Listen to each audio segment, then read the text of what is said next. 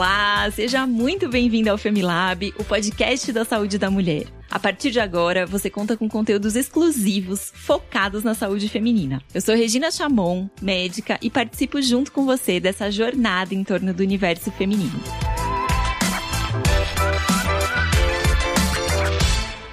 E você já está seguindo as redes sociais do Femi? Lá nós sempre divulgamos várias dicas de saúde para mulheres.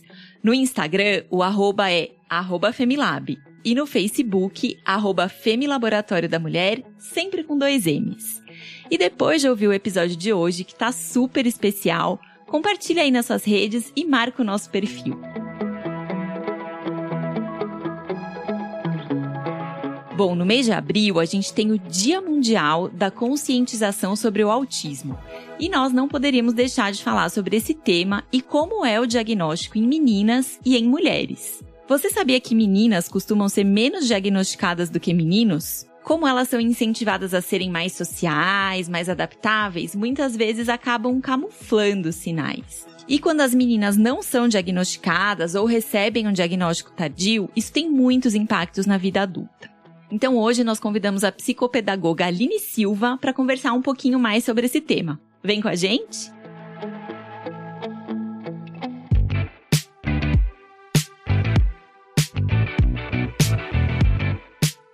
E é com muito prazer que eu recebo aqui a Aline Silva, que é graduada em pedagogia, especialista em psicopedagogia clínica e institucional e supervisora pedagógica.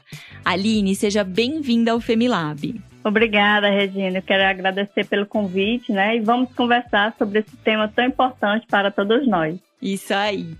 Ô Aline, a gente chama hoje é, o transtorno do espectro autista, né? E eu queria é, te fazer uma pergunta. Eu tinha um primo, quando eu era criança, eu tenho essa lembrança muito forte. Eu tinha um primo que era autista. E naquela época, o que a gente entendia como autismo era um menino que não tinha nenhuma interação social. Eu tenho uma memória muito vívida que ele ficava batendo com a mãozinha na cabeça e ele arrumava muito as cadeiras assim na mesa, tinha que estar tudo muito simétrico. E hoje em dia, aqui no condomínio onde eu moro, tem três crianças que têm o um diagnóstico aí do espectro autista e elas têm um comportamento muito diferente desse que eu via no meu primo. Então eu queria que você explicasse um pouquinho pra gente o que, que é autismo e por que, que a gente fala de um espectro autista. Pronto, tá certo. Segundo o DSM-5, né, que é o Manual Diagnóstico e Estatístico de Transtornos Mentais, pessoas que estão dentro do espectro podem apresentar dificuldades na comunicação social ou na interação social. Elas podem apresentar padrões restritos, repetitivos, tanto de comportamento como movimentos contínuos, podem apresentar interesses fixos, né? podem apresentar hipo ou hipersensibilidade a estímulos sensoriais. Então, são aquelas crianças que é, são resistentes a toques, né? Ou então outras que às vezes caem, se machucam, mas não sentem dor. Então, todos esses pacientes com autismo, eles partilham essas dificuldades. Só que cada uma dessas crianças, dessas pessoas, elas serão afetadas em intensidades diferentes. Então, por isso que o DSM-5 ele vai rotular esses distúrbios como um espectro, justamente por se manifestarem em diferentes níveis de intensidade. Tá certo. Porque é isso que eu te falei, né? Eu percebo muito essa diferença do comportamento que eu via no meu primo e mesmo aqui nessas crianças que moram no meu condomínio, entre elas também a gente vê uma diferença, mas eu acho que o que fica muito nítido é essa dificuldade da interação social. E aí eu queria saber, Aline, como é que a gente pode observar isso nas meninas? Nas meninas é diferente da apresentação dos meninos? Bom, geralmente as meninas elas não se encaixam em grande parte dos estereótipos do espectro, né? E também tende a mascarar mais os sintomas. Então, uma menina com autismo leve, ela apresenta alguma dificuldade na comunicação e na interação social, né? E, e pode ser considerado pelos pais, familiares e até mesmo pela escola como sendo uma criança mais tímida, mais retraída, né? Então isso faz com que o menino ele já se quando ele se comporta de uma maneira mais retraída, ele acaba chamando mais a atenção de todos, né? Uhum. Então, isso faz com que os meninos sejam naturalmente mais inquietos, exploradores, e o diagnóstico é mais frequente, vamos dizer assim. E nas meninas, por ela ter já esse padrão de, de fatores né, que dificultam o diagnóstico e a, é, da sociedade já esperar que as meninas sejam mais caladas, mais tímidas, então é como se passasse desapercebido é, o espectro. E quando a gente demora, assim, né, para fazer o diagnóstico, porque pelo que você tá falando, eu tô entendendo que nas meninas, às vezes, tem um tempo maior até se fazer o diagnóstico, ou muitas vezes até o diagnóstico não é feito. E aí, quando esse diagnóstico não acontece, isso tem um impacto no desenvolvimento dessa criança, assim, é, acho que o que eu quero te perguntar é assim, o autismo, ele é uma alteração do desenvolvimento cognitivo ou ele não tem nada a ver com o desenvolvimento, com a inteligência da criança, com o desenvolvimento cognitivo? Sim, ele é um, é, ele é neurobiológico, né? Então, assim, ele vai afetar sim, só que como sendo nas meninas, tendo o autismo leve,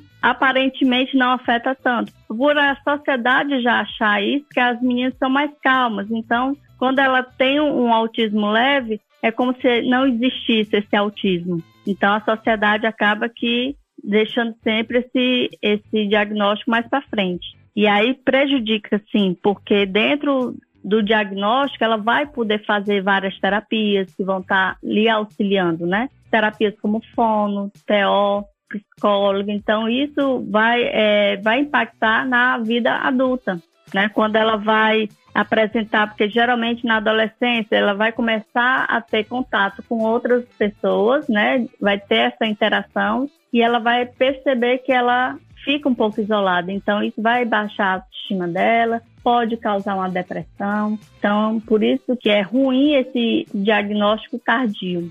Aline, é, acho que é importante a gente falar um pouquinho Quais são os sinais de alerta para o diagnóstico? O que, que os pais podem perceber na criança? O que, que chama a atenção para que os pais pensem nessa possibilidade de que talvez a criança esteja aí dentro do espectro autista? Uma das variedades, né? Porque como isso não quer dizer, essa, essas alertas não quer dizer que as, todas as crianças vão ter esses mesmos alertas, né? Como você mesmo falou, cada criança vai ser diferente. Então, assim, no geral, dentro do espectro, espera-se que a criança vá ter baixa qualidade no contato visual, é, ela vai responder menos quando é chamada pelo nome do que uma criança neurotípica. É, quando ela se comunica, ela vai interagir menos né, socialmente. Então, vai ter atraso nos marcos do desenvolvimento, vai ficar tempo prolongado em uma mesma atividade, com dificuldade de diversificar, vai apresentar dificuldade em flexibilizar o comportamento, lidar com mudanças de rotina e frustrações.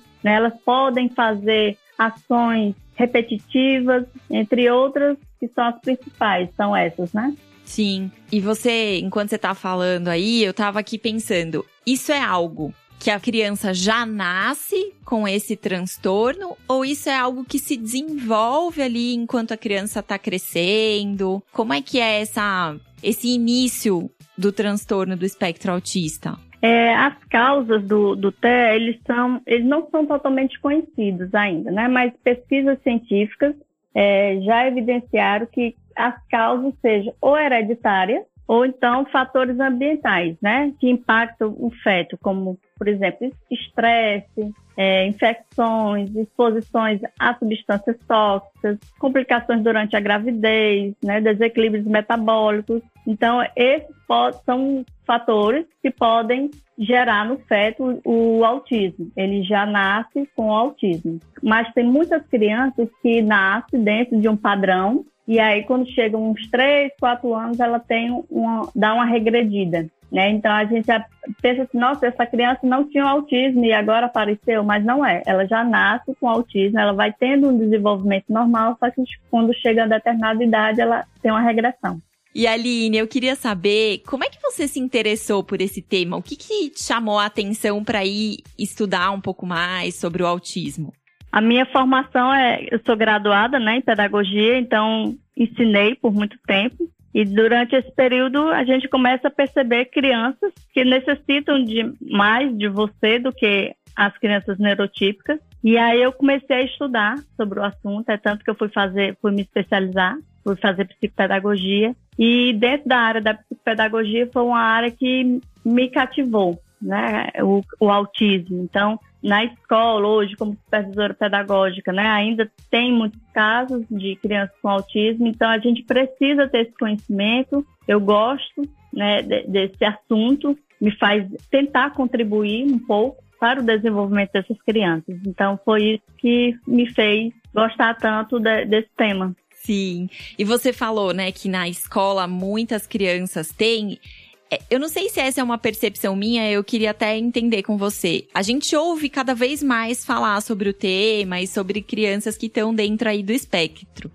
Você acha que isso acontece porque hoje a gente tem uma maior incidência, ou seja, mais crianças têm nascido com autismo? Ou você acha que isso acontece porque a gente está conseguindo identificar melhor essas crianças? Bom, Regina, é os dois, né? Hoje está tendo realmente mais casos de crianças dentro do espectro e também estamos tendo crianças mais laudadas, né? Então, assim, hoje é percebido, é, as pessoas estão tendo mais conhecimento sobre o assunto, então elas percebem logo desde a da infância, dessa primeira infância, né? Que, por exemplo, com, tem crianças lá na escola com dois, três anos já são diagnosticadas. Então, os próprios professores estão estudando sobre o assunto, os familiares estão estudando sobre o assunto e acaba que esse diagnóstico vindo mais cedo. Ô Aline, gente, eu tô matando várias curiosidades minhas aqui, tá bom? Então, assim, ó, como eu te falei, aqui no meu condomínio tem uma criança que é autista e ele, toda vez que a gente vai, por exemplo, se ele tá dentro do elevador e eu vou entrar no elevador, ele grita, ele não quer, então eu fico esperando do lado de fora. Às vezes, se a gente deixa a porta do apartamento destrancado, ele entra. Então, aconteceu uma vez eu estar tá na cozinha cozinhando, ele entrou. E eu não sei muito bem como. É, o que, que eu devo fazer nessa situação? Como é que eu tenho que interagir? Pelo que você falou, eu já entendi que o toque físico não deve ser uma opção. Mas eu, que não tô acostumada a conviver com o espectro, como que eu me comporto frente a uma criança que tem esse diagnóstico? Regina, não tem uma receita pronta, né?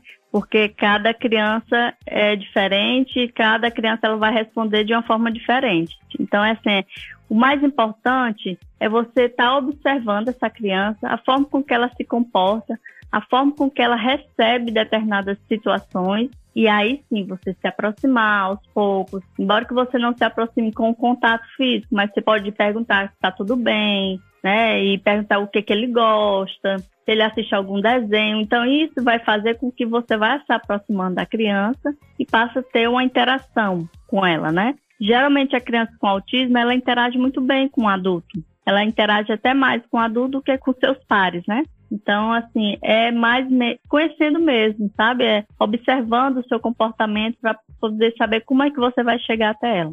Muito legal. E você sabe que quando, quando eu descobri, né, que essa criança aqui estava ali dentro do espectro, eu fui tentar estudar um pouco, ler, entender um pouco melhor. E eu descobri um podcast muito legal. Eu não sei se você já ouviu falar, chama Introvertendo. É um podcast feito por pessoas que estão dentro do transtorno do espectro autista, entre, entrevistando outras pessoas que também estão ali dentro do espectro e são pessoas adultas ali contando a experiência de vida deles, né? É muito interessante. Então, para quem tá ouvindo a gente aí, fica a sugestão. Porque muitas vezes a gente tem essa ideia pré-concebida, né, Aline, de que aquilo é uma coisa que a pessoa não vai ter na idade adulta, ela não vai conseguir ter uma interação social, ter uma vida social normal.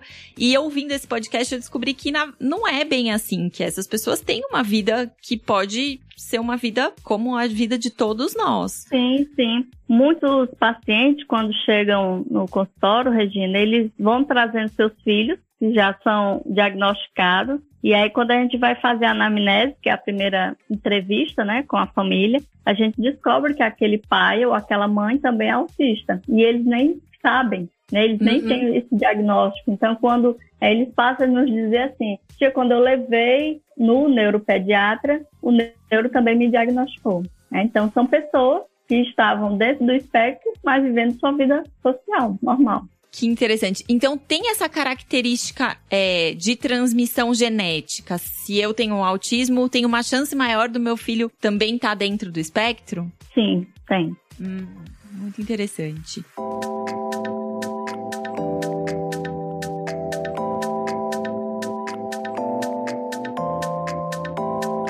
Aline, aqui no nosso programa, a gente tem as dúvidas dos nossos ouvintes.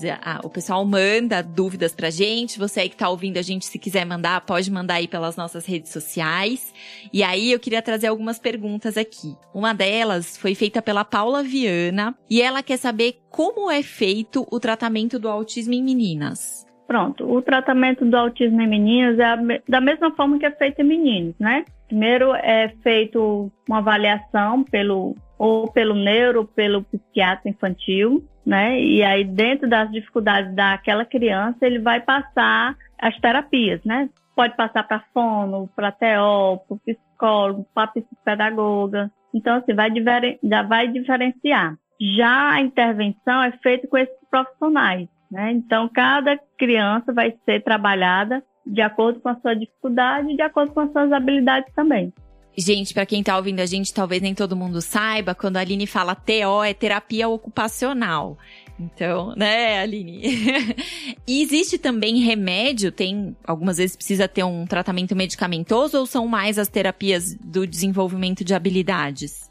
Algumas crianças, sim, eles utilizam a medicação, mas é não para o autismo, é mais para outra comorbidade. Porque geralmente o autista ele tem uma comorbidade, ou com TDAH, ou com DI, né, que é a deficiência intelectual. Então, nos casos que a criança tem autismo e TDAH, geralmente eles usam a medicação, mas é por conta do TDAH, não pelo autismo em si. Sim, para você que está ouvindo a gente, a gente teve um episódio aqui sobre transtorno de déficit de atenção e hiperatividade, então quem ficou curioso quiser voltar alguns episódios, a gente tem um conteúdo lá falando sobre isso. E Aline, eu tenho ouvido muito falar também sobre o uso, por exemplo, de modificações da alimentação que poderiam ajudar no controle do autismo. Parece que um dos mecanismos pelo qual o autismo ou se agrava, ou acontece, ou se agrava, é por uma inflamação do sistema nervoso central.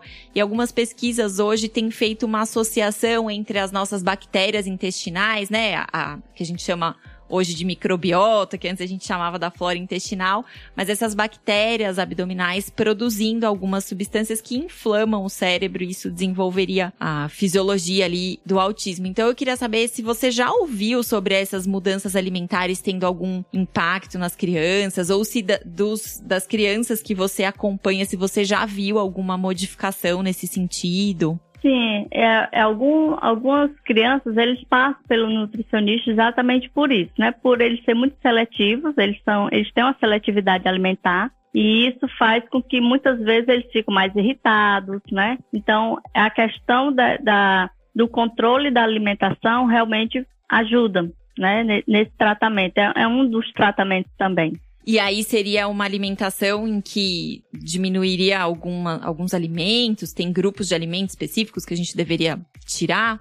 É, a dieta da criança vai depender do comportamento, né? Dessas dificuldades que ela vai ter. Então, é mais a nutricionista mesmo que vai estar tá relacionando essas, esses alimentos, essas, né? Esses, esses grupos. alimentos, né? Uhum. Pelo que você está falando, o tratamento do autismo ele necessariamente é multidisciplinar. Existe um, um, ali uma equipe de vários profissionais com diferentes expertises que vão ajudar no desenvolvimento da criança, né? Sim, sim. É muito importante cada profissional desse nas terapias, né, das crianças para o seu desenvolvimento. Uhum. E aí, falando no desenvolvimento, tem mais uma pergunta aqui de uma outra ouvinte nossa, que é a Ana Carolina, que ela quer saber como é que o diagnóstico precoce ajuda na vida de uma criança com autismo? Ajuda em todo o seu desenvolvimento, né? Desenvolvimento cognitivo, desenvolvimento comportamental, seu desenvolvimento motor. Então, é muito importante, quanto antes o, a criança tem esse diagnóstico, ela passar por essas terapias, exatamente para poder ter esse desenvolvimento, principalmente de interação social, né? Que ela precisa dessa comunicação social então, as terapias é o que vai auxiliar nesse, nesse momento.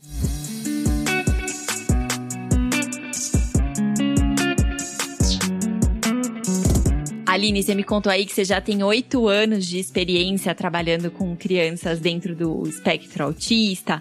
E aí eu queria te perguntar, o que, que você deixaria de mensagem aqui para as pessoas que estão nos ouvindo, que você acha que é o mais fundamental de saber sobre esse tema do autismo? hoje o maior desafio é treinar o olhar das pessoas que acompanham essas crianças, né? Então, pais, familiares, educadores, sociedade em geral, para que alguns sinais de autismo leve, principalmente o leve, né, que é o de maior dificuldade de diagnóstico, não sejam ignorados ou justificados como comportamentos esperados entre meninas e meninas, né? Como aquela questão ah, que uma menina é quietinha, então ela não está dentro do espectro porque já a sociedade já espera que ela seja calma, que ela seja retraída. Então, isso faz com que esse diagnóstico não seja cedo, né? Além disso, há muitos casos que os pais notam um comportamento diferente ou atraso, mas escutam que é preciso esperar o tempo da criança.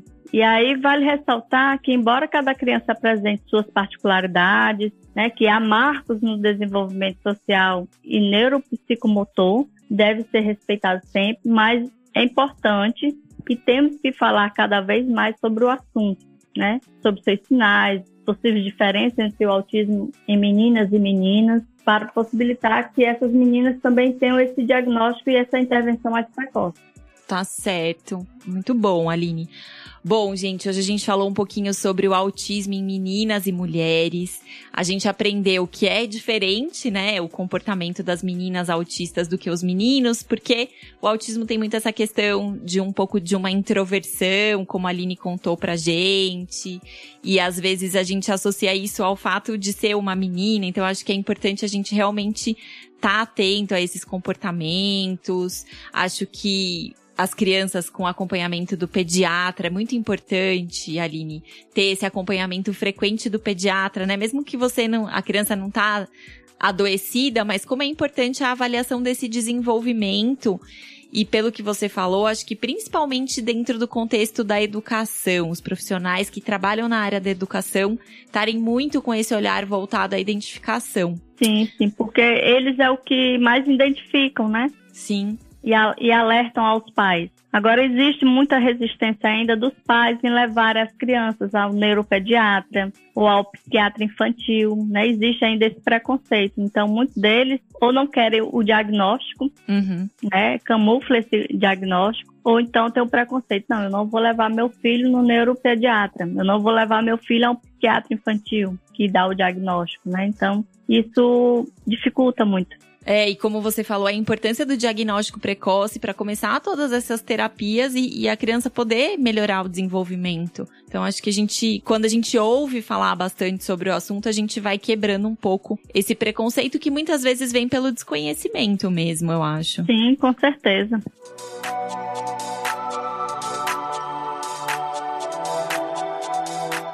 Aline, queria te agradecer pela sua participação com a gente aqui no Femilab e queria pedir para você divulgar suas redes, seus projetos, como é que o pessoal te encontra, quem quiser saber um pouco mais, aprofundar nesse assunto.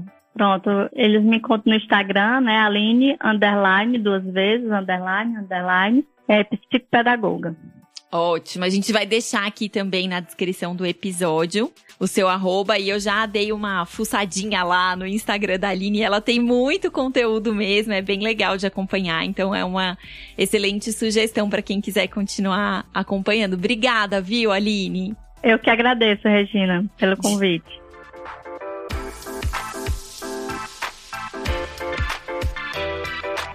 E você aí, se você gostou dos nossos conteúdos, compartilha nas suas redes para que a gente possa levar essas informações e o cuidado com a saúde de meninas e mulheres adiante. Se você conhece alguém, reconheceu alguma criança com essas características que a gente falou hoje também, envia o podcast para as pessoas responsáveis por essa criança. E para os próximos episódios, se você quiser participar aqui com a gente, você pode mandar sugestões, dúvidas através do nosso e-mail, que é o femilab@laboratoriodamulher.com.br, e esse Femi é com dois M's. Muito obrigada pela sua participação e até o próximo episódio do Femilab, o podcast da saúde da mulher.